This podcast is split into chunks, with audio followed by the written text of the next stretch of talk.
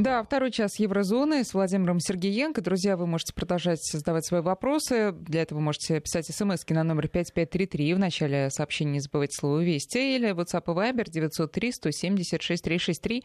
Владимир, о чем второй час? Сейчас я отвечу на вопрос, а второй час у нас будет... Э, я перепрыгну все-таки в Еврозону. Я хочу перепрыгнуть во Францию. Э, и там есть интересные вещи. И перекликать с тем, что я до этого говорил. Но вначале на простой человеческий вопрос, простой человеческий ответ. Вот нам пишет Виталий из Калининграда, вести, как же так, в Германии, где нет нефтедобычи, дизель дешевле бензина.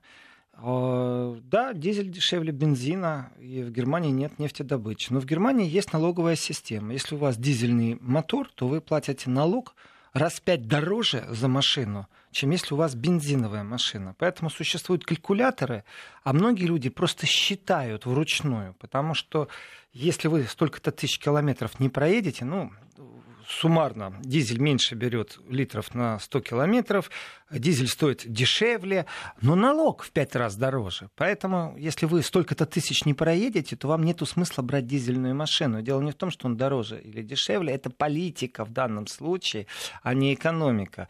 Э, на самом деле иногда э, разница там в 6 центов, 10 центов, 12, ну по-разному прыгает, скачет все это, но она является несущественной. Если вы будете ездить на короткие расстояния, то у вас дизель вообще, он просто вас обанкротит, потому что налог на машину дорогой. Так что не, все вот так вот прямолинейно. Давайте мы, э, подытоживая разговор про здоровье Ангелы Меркель, э, вот я хочу привести... Э, да, вроде бы не про здоровье говорили, да, а про нет. то, кто канцлером будет. Да, ну это же все вот а, а, откуда ноги растут. А, значит, один из ведущих специалистов Германии в области нейробиологии, Уве Янки, обратил внимание на то, что что, скорее всего, вот эти приступы э, не опасны и лечатся э, легко препаратами, и все будет хорошо. Это я вот э, подытоживая разговор о том, что кто что сейчас замышляет, кто куда хочет переметнуться, ну, возможно, не придется. И э, госпоже э, Крамф Каренбаум тоже, Каренбауэр тоже не придется раньше времени начинать активную, более активную политическую жизнь. Вот, но э, Екатерина, теперь... вы знаете, не знаю, насколько этот доктор и специалист имел доступ к Меркель, к ее анализам и прочее. Вот так вот визуально ну, мы все конечно, велики, великие конечно, конечно. Э, диагносты. И э, я считаю, что это определенная спекуляция. Но разговор, вы знаете, если Слушайте, честно... подождите, ну подождите. Да, ну, а может да, ли жду. администрация Ангелы Меркель и она сама говорить о том, что, ребят, все нормально, если там все очень-очень ненормально? Я ну, понятия не имею, это ее личная проблема. В данном случае это разделение двух вещей. Она может настолько дезинформировать свой народ, а потом оказаться в не очень красивой ситуации, если, например, это не соответствует действительности. А в чем некрасивая ситуация? Ну и так так больше канцлером не будет. Что она идет ну, на какой-то обман или что? Или что нет, она хочет ну... еще посидеть в кресле? Mm. Что она тянет гуш, который уже не гуш? Э, вы знаете, э, здесь э, без спекуляций, ну, если... другие были бы комментарии, понимаете? Если бы что-то было вот действительно серьезно не так. Э, перекрыт кран определенных спекуляций, в том числе и в Германии. Если какой-то там специалист что-то там сказал, да, элементарно лечится, он должен быть ознакомлен с диагнозом. Э, если он не ознакомлен и не называет его, то тогда это, знаете, просто вот легкий пиар для этого специалиста, не больше и не меньше. Официальной информации нет, значит, все это спекуляции. И... Официальная информация есть? Меркель говорит, что с ней все хорошо. Ну, это же не диагноз, что у меня все хорошо. Мало ли, что она говорила. Она говорила «вишафенес», мы справимся со всем. Знаете, и впустила в страну мигрантов и спровоцировала определенный кризис региональный, достаточно сильный, и увеличила популярность определенных партий очень сильно. Она говорила, мы справимся. Это ее личное мнение. Но не ее личное мнение, а мнение практически многих, кто понимает, к чему может привести внезапный уход Меркель со сцены и о том, что у нас осенью могут быть а. минимум перевыборы канцлера, б. максимум перевыборы в Германии, нормальный политик должен задуматься в Германии с точки зрения, сможет ли он пройтись как по, мажори... по мажоритарке или по партийным спискам. Он должен об этом думать. Э, и именно поэтому мы уделили часть эфира зеленым, потому что рассматривается вариант, что социал-демократы не поддержат Меркель коалиционно, точнее не Меркель, а ее ставленницу Аннегрен Кран Каренбау, и нужно будет резко искать каких-то новых э, союзников, и это ярко выражено зеленые. Соответственно, в этом отношении задумываться об этом нужно. Что успеет Меркель сделать до своего ухода, я не знаю. Да, ну, э, давайте действительно перейдем к да. следующей теме. Да. Я только последнее, что хотел бы сказать в этом отношении, знаете, я ей желаю здоровья и выздоравливания. Вот как политика, она делает такие крупные глобальные э, шаги, которые мне не всегда симпатичны. А вот как женщине я желаю вот выздороветь нормально, чтобы хорошо отдыхать на пенсии, пусть она уже Слушайте, идет. но мы все равно не уйдем сейчас из Украины, потому что Игорь задает интересный вопрос. А как вам такая конспирологическая версия? Сместить Меркель по здоровью до завершения строительства Северного потока-2 и новый зеленый канцлер прекращает строительство? Абсолютно логично. Абсолютно, об этом тоже говорится. Но дело в том, что есть определенные вещи, в которых канцлер не имеет полномочий кое-что сделать. Э, новый канцлер для того, чтобы остановить Северный поток, он, наверное, войну должен начать, Третью мировую. Э, ведь нужно вводить законодательно определенные ограничения. А как быть с теми фирмами, которые договора подписали, контракты выполняют? И в этом отношении оно звучит, что да, но просто изменится риторика, политика, и Меркель действительно, она не то чтобы охраняет Северный поток-2. Что вы? Ее не интересует Северный поток-2 ради России, ее интересует Северный поток-2 ради Германии, ради немецкого благополучия. И зеленый политик, если пойдет очень резко на то, чтобы э, вот в перспективе отказаться от Северного потока-2 и поставить немецкое благополучие под сомнение, он просто слетит. Не забывайте, пожалуйста, технология кризиса, она сегодня работает очень быстро. У вас нету никаких демонстраций. Посмотрите, что было с Парижем. Вот это все делается в секунду, было бы желание.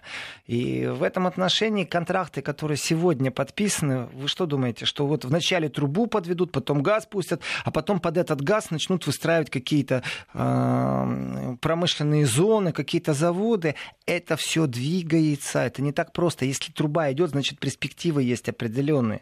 Э, и не забывайте еще такую вещь. Украина не является еще стабильным государством, а пока что она является только спекулятивным э, партнером в отношении газа. И вот здесь вот очень четко Существует еще, давайте так по-честному, лобби, промышленное лобби. Промышленное лобби Германии абсолютно прагматично за выстраивание нормальных экономических отношений с Россией без санкций. И вот промышленное лобби, я посмотрю, как зеленые с ними повоюют. Тогда вот подключатся профсоюзы, которые нелегко будет э, перевернуть на сторону зеленых, а которые будут бороться за свои рабочие места, когда они узнают, что может произойти. Э, и в этом отношении улицы закипят. В прямом смысле слова, просто закипят улицы. Это очень опасная игра. Если э, комбинация сведется к тому, чтобы Меркель по состоянию здоровья выбить, я даже не знаю, как это можно сделать так в секунду, и провести зеленого, который будет атаку проводить. Это первое. А второе, чтобы уже точку поставить. Дело в том, что и внутри у Меркель хватает достаточно однопартийцев, э, которые внутри ее партии, в Меклеровской, ХДС с большим удовольствием прекратят этот поток. И такие есть. Там настолько проамериканские, вы себе представить не можете. Эти люди, э, ну просто нос воротят, когда ты им начинаешь говорить про Россию. Это политики, сидят в парламенте. Они неадекватные. Вот честное слово, они неадекватные. Но они были избраны и по партийным спискам, и по вот так вот просто прямыми э, выборами.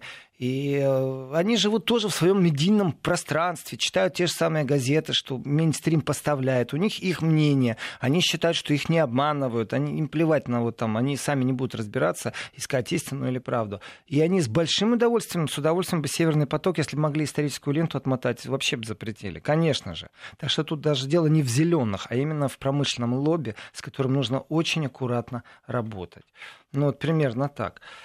Э, вот я затронул тему по поводу Франции, которая ярко выраженно продемонстрировала, я вот так тихонечко хочу перейти во Францию, э, продемонстрировала свое отношение к Меркель. То есть тандем Германия-Франция, он больше э, связан, скажем так, необходимостью иметь партнера французам.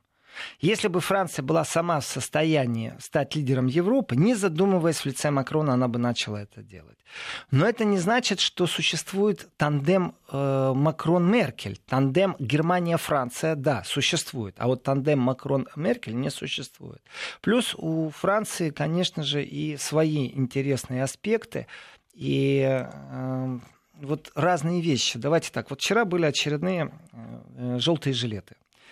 Ну, скромно прошли эти очередной раз желтые жилеты. Конечно, полиция продолжает усиленно. Вот это я буду говорить, пока кто-то действительно не подаст на, в книгу на регистрацию рекорда Гиннесса, потому что слезоточивый газ снова был разлит. Не так много людей дошли до Северного вокзала в Париже. Это, ну так, недалеко от Малинруш, скажем так, от Монмартра. И полиция охраняла, было привлечено две с половиной тысячи силовиков. Вопрос, сколько же ожидали? Как правило, французская полиция ожидает один к одному. То есть на каждого демонстранта она дает одного полицейского.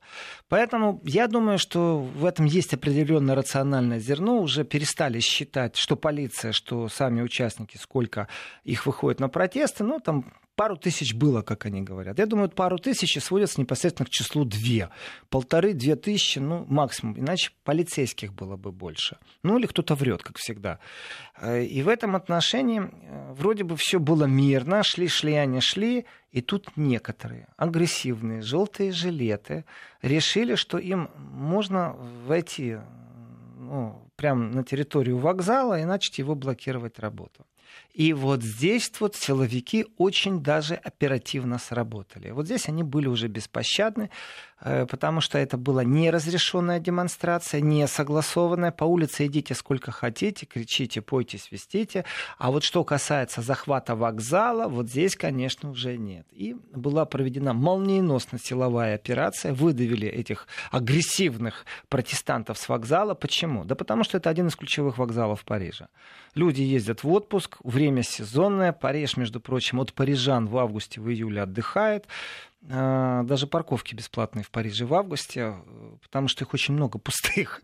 Уезжают парижане. И уезжают куда? Парижане очень часто ездят по Франции. Э, кто на север, кто на юг. Потом э, по странам Бенилюкса Германию тоже северный вокзал. То есть такой сильный ключевой узел. И превратить в хаос работу одного из транспортных узлов – это хорошая идея.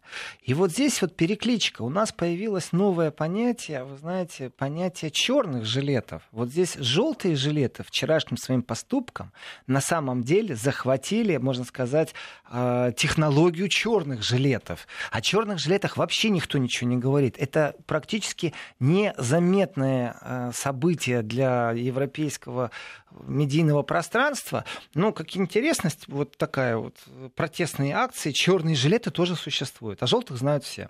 Так вот, э, черные жилеты — это движение, при том очень интересное, в том, что оно агрессивное, я бы так сказал. Они делают такие акции. Мне это что-то напоминает, как акции ФМН, когда куда-то забежать и что-то сделать, чтобы об этом поговорили. Э, вот мигранты, сотни мигрантов, нелегалов оккупировали Парижский пантеон.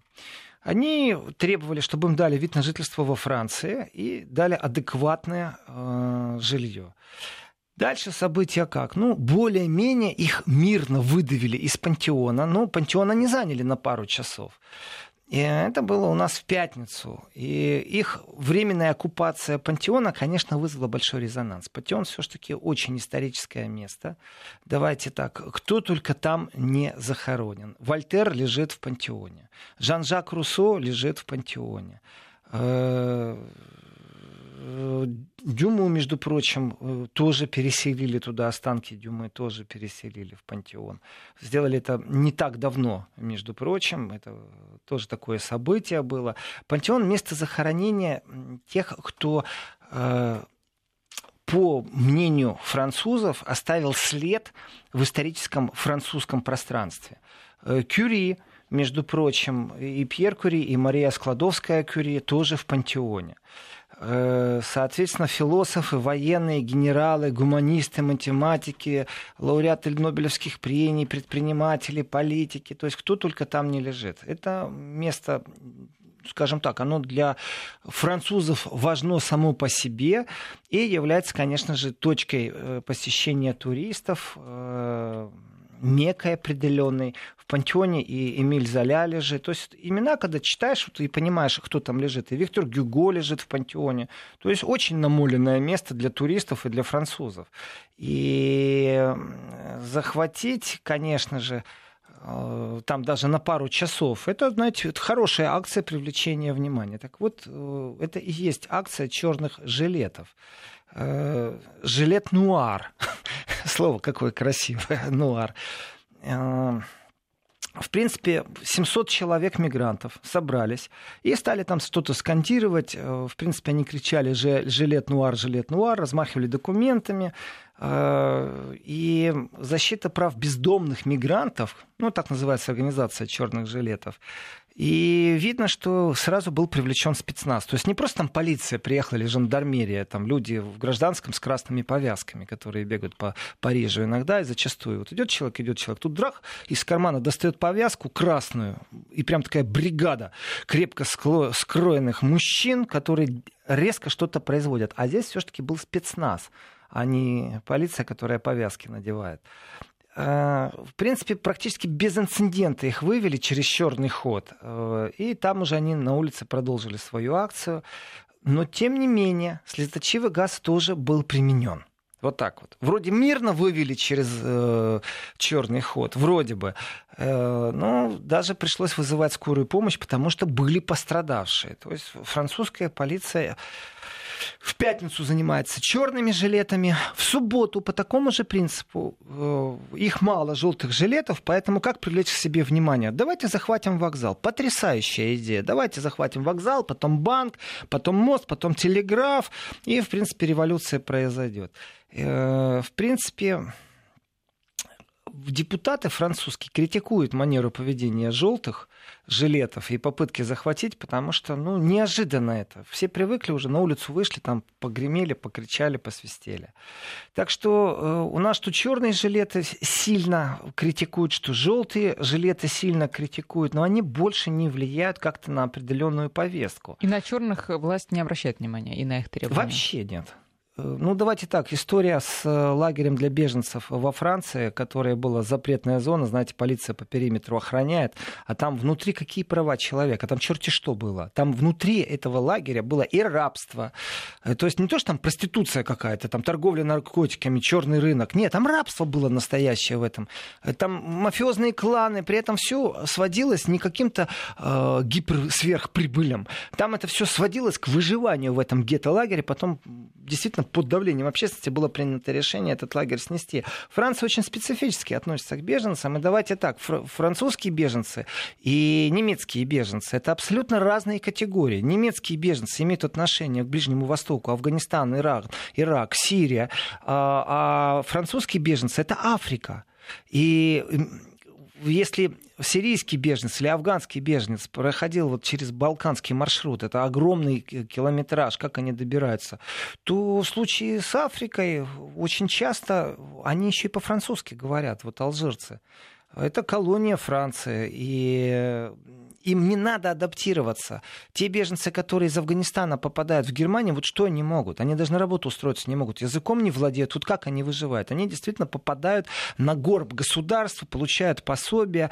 Э, криминогенная зона, нелегальная зона очень сильная, теневая зона очень сильная. Во Франции эти люди говорят уже по-французски. Плюс очень сильная диаспора. Они э, получают помощь, они в подполье, они работают нелегально, но они, по крайней мере, живут там э, и владеют языком. Им легче адаптироваться к выживанию во враждебной среде. А враждебная среда это все. Вы знаете, э, мало кто рассказывает о том, какие проходят облавы э, полиции э, по поводу нелегальных рабочих во Франции. Да там целый подпольный мир. Если я узнал о том, что украинка в Румынии покупает какую-то справку, по этой справке вы там как-то, она документ документы, выезжает в Польшу, еще там 50 долларов заплатил, а потом еще 150, чтобы еще дали какую-то справку. Потом нелегально живет в Германии, работает на нелегальном рынке или в теплицах там в Польше, или еще как-то, то э, облав все меньше и меньше видишь в Германии, когда подъезжает э, таможенная служба, которая э, лидирует у нас по количеству вскрытия вот этих вот нелегальных очагов работы, ну, то есть облавы делают простым языком, только это не полиция делает, а таможня, потому что это ее сфера, вот приписали просто таможенному управлению. И если ты видишь где-то машину с надписью «Цоль», э, которую часто по латыни читают как не «Цоль», а «Золь», то значит происходит облава, потому что они по логике вещей должны быть на границе. А если это где-то внутри страны, значит облава происходит. То во Франции это выглядит совсем по-другому. Там люди, которые прям каждый день ходят по ресторанам, по точкам, в которых сидят на швейных машинках, шьют непонятные люди. То есть это огромный пласт работы. И если, скажем так, э, через Румынию попасть в Германию или в Польшу там, на нелегальную работу украинкой, ей пообещали паспорт, то в крайнем случае случае села и вернулась к себе на родину, если обидели сильно, то попав в нелегальную среду выживания там, в Великобританию, во Францию, эти люди настолько на нелегальном положении, они в рабстве, потому что они не могут вернуться к себе на родину, как украинка в случае чего. Э, у них это через море путь. Э, и достаточно тяжелый. И, скажем так, в кинематографе достаточно хорошо изображено, а масс-медиа по правам человека, как-то организации молчат. Их больше там интересует Кавказ, Крым, а нелегальное положение беженцев, которые находятся в Европе сейчас, это практически тема табу для э, стрим, медиастрима, вот этого мейнстрима. Так что в этом отношении здесь очень много о чем можно рассказать. И э, подпольные цеха, которые время от времени всплывают в разговорах, это целые мафиозные структуры. Если посмотреть на статистику иногда, то есть кварталы там в том же Марселе, где достаточно страшно одному идти. Действительно, это не то, чтобы там туристические зоны, все так хорошо, и только желтые жилеты разнесли Елисейские поля. Э, Франция в этом отношении очень сильно борется с нелегальными мигрантами, но организация именно черные жилеты, которая занимается легализацией этих мигрантов, вот если их послушать, что там происходит, там не правовое поле, там вообще нету понятия права человека, никакое. Там есть понятие выжить во враждебной среде. Э, и действительно наследие, колониальное наследие. Вот у Германии нет колониального наследия. Колонии были. Э, не забываем, что и геноцид был в колониях Германии, так к слову. А вот с точки зрения Франции, их колониальное наследие то, что те, кто приезжает, они владеют языком соответственно, им легче вот эта черная миграция, как ее по злому называют, африканская миграция, называют черной миграцией, она совсем иная. И это люди иного плана. И для экономики тоже французская, знаете, такой скользкий момент, потому что э, появился теневой сектор, очень сильный теневой, который породил и определенную преступность. То есть э, то, что знакомо нам по 90-м, бандиты, группировки, бригады, рэкет, вот это все во Франции сейчас э, существует. И Минстрим с удовольствием это замалчивает. Сейчас будут новости, а после новостей я перейду к космическим войскам Франции. Новая тема у Макрона в лидерстве Европы. 5533 это номер для ваших смс-сообщений и наш WhatsApp и Viber 903 176 363. Владимир Сергеенко начинает последнюю сегодняшнюю часть Еврозоны. И вот Макрон, наш, наше все сегодня французское, по крайней мере, он так думает точно, э, делает определенные заявления, и в этих заявлениях уже четко обрисовывается, э, что хочет, по крайней мере, Макрон. Не знаю, насколько у него это получится, насколько это получится у следующего президента Франции, но, тем не менее, Франция создаст национальное командование космическими войсками в рамках военно-воздушных сил. Другими словами, это вчера заявил Макрон, другими словами, в преддверии национального праздника, ну, то, что в новостях сейчас услышали наши радиослушатели, э, взяли Бастилию, национальные праздники, военный парад устраивает. Макрон говорит о том, что будут космические войска во Франции. Э, чтобы обеспечить развитие и укрепление космического потенциала Франции, то Действительно, первый шаг создать, наверное, командование. Не забываем, что Франция ядерная держава. Не забываем, что у Франции есть космодром. Не забываем всего этого. И понимаем, что это единственная держава в Европе, Сейчас Великобритания у нас так ручкой машет и медленно-медленно ну, покидает Европу. И получается, что если не Америка, если не Великобритания, если не блок НАТО, то гарантом суверенности Европы, действительно, мы же видим, что это так, по-другому не бывает на планете сейчас, является Франция. И Франция расправляет крылья, действительно объявляя о том, что она еще и в космос хочет полететь. Но уже не в смысле, э, знаете, там, спутников э, телевизионных каких-то, телескопов, а непосредственно военно-воздушно-космические силы. Э, в феврале космические войска были созданы в США. Ну, Трамп-то подписал указ, и там как начальник штаба э, космических сил включается в состав комитета начальников штабов э, воздушных сил. Численность космических войск США составит от 15 до 20 тысяч человек. Э, по крайней мере, так планируется. Вот что же у нас с Францией? Обратите внимание, французский президент не сказал, что европейские космические войска. Он не сказал, что мы создаем совместный проект. Вот существует Еврофайтер, самолет, который ну, устаревший, действительно устаревший во всех отношениях, безумно дорогой проект, но этот проект все-таки был европейский. Э, Германия, Франция, Бенилюкс, ну, короче, кто там только не участвовал. И двери для всех открыты. А, а вот здесь вот заявление очень специфическое. Вполне возможно, что Макрон ждет и делает это профессионально, чтобы к нему пришли и стали проситься. А можно мы тоже будем участвовать? А, ну, давайте так, Греция точно не придет. А, Чехия, ну, может быть, будет на каком-то уровне тоже участвовать. Польша, но ведь Германия, ведь могли действительно, ведь техническая школа, инженерная школа Германии, опять же, деньги – а денег много надо на космические войска. Но Макрон говорит о том, что он создает французские космические войска. Это очень перекликается, между прочим, с его посланием, которое сегодня он озвучил. И абсолютно все становится на свои места. Значит, Макрон говорит четко, что у него неизменная европейская приверженность к укреплению безопасности нашей нации, ну то есть французской нации и народов нашего континента. Он не говорит о блоке НАТО, он не говорит о трансатлантических отношениях. Он в день взятия Бастилии конкретно говорит о безопасности Франции и о безопасности континента. Мне очень нравится этот подход, если честно. Пахнет суверенными мышлениями, пахнет суверенной Францией. Но мы знаем, что это определенные спекуляции. Для Макрона суверенитет Франции это, в принципе, не настолько приоритетно, как брюссельская вертикаль. Макрон говорит, что никогда после окончания Второй мировой войны Европа не была так необходима. Вот он остро прочувствовал, это его заявление, он остро прочувствовал, как нужна ему Европа после Второй мировой войны. Э, наверное, он чего-то боится. Наверное, у него немецкие танки стоят на границе. И ему Европа нужна, чтобы что, финансировала в его космические войска, чтобы выполняла функцию брюссельской вертикали, чтобы действительно Франция доминировала и отобрала это доминирование у Германии, зачем ему Европа нужна? Ну, объясни уж побольше. Что, что ты сказал мне так просто? У меня вот э, желание, чтобы Европа была нужна. Конечно, Европа и мне нужна. Да Европа и всем нужна. Европа и китайцам нужна. Не только как никогда после Второй мировой войны, не только как никогда и после Первой. Европа просто всегда нужна.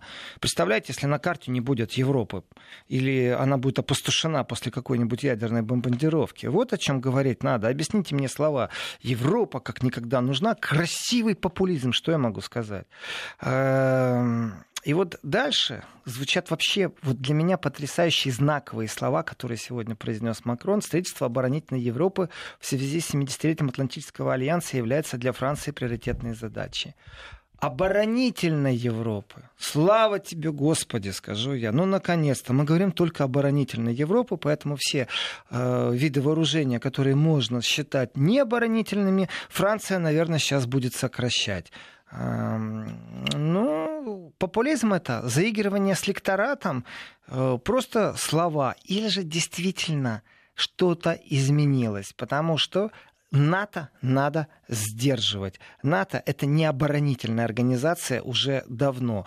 И пора, правде, вот, дать возможность достучаться не только до политиков левацких и левого толка, не только о наследии э, постсоветского социалистического пространства, а пора вообще об этом говорить, что как оборонительная организация НАТО стала представлять угрозу тем, что полностью нарушила здоровый баланс и архитектуру безопасности как минимум именно на континенте Европа, не больше и не меньше.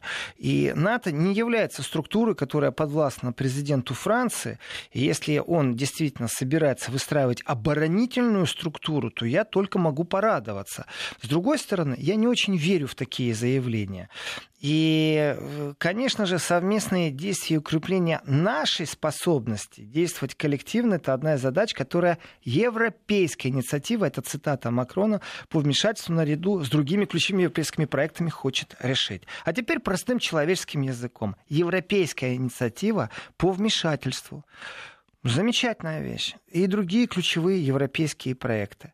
Вы знаете, тогда стоит просто уже дослушать Макрона до конца, который говорит о том, что европейские нации, э, те, которые сегодня представлены в Европе, конечно, они будут все признаны, и наша безопасность и наша защита идет через Европу. Другими словами, Макрон сегодня очередной раз на замечательном празднике в честь взятия Бастилии заявил о том, что он все-таки хочет суверенитета Европы. Э, я так рад, что не услышал слова трансатлантической верности, о том, чтобы совместно строить вместе с э, Америкой что-то. Именно идет вектор европейского развития. И э, в европейском развитии, конечно же, очень важно понимать, космические войска Франции — это прорыв. А это... вот по поводу космических войск такое ощущение у меня сложилось, что это тоже оборонительная мера, по крайней мере, на это наводят слова, пояснительные слова министра вооруженных сил Франции Флоранс Парли, которая сегодня объясняла, собственно, цель вот создания этого военно-космического командования Франции. Она сказала, что а, сейчас мы констатируем, давайте я процитирую, небольшая цитата, что космическое пространство стало конфликтной зоной. Вокруг Земли вращаются полторы тысячи спутников, а через 10 лет их будет 7 тысяч, и эти спутники во все большей мере воспринимаются некоторыми странами странами как объекты, в отношении которых следует вести шпионаж или добиваться изменения их параметров. То есть военно-космические войска Франции, это уже цитата закончилась, создаются для защиты своих спутников. Опять же, оборонительно, в оборонительном ключе. Какие страны, интересно, имеет в виду госпожа Парли и а, почему не создать, опять же, вот трансатлантическую какую-нибудь э, вот, организацию? Правильно, спасибо, Екатерина, за хороший пас, потому что это очень важный вопрос, почему не создать эм, трансатлантическое объединение. Почему не создавать космические войска, которые структурно входили бы в НАТО? Во-первых, было бы дешевле, давайте так. Эм, во-вторых, наверное, технологически все-таки легче, когда несколько существует в данном случае заинтересованных лиц, и Франция могла бы положить на плечи и других государств распределение проектов и прочее. Почему такое странное заявление? Э, по поводу того, что мы только обороняемся, и у нас мер слежки, у нас и оптика другая, вы знаете, у нас и прослушки другие, у нас и лазера уже появились в безоблачном Сейчас, пространстве. Все это входит секундочку, в оборонку. Секундочку. Да. Вести ФМ.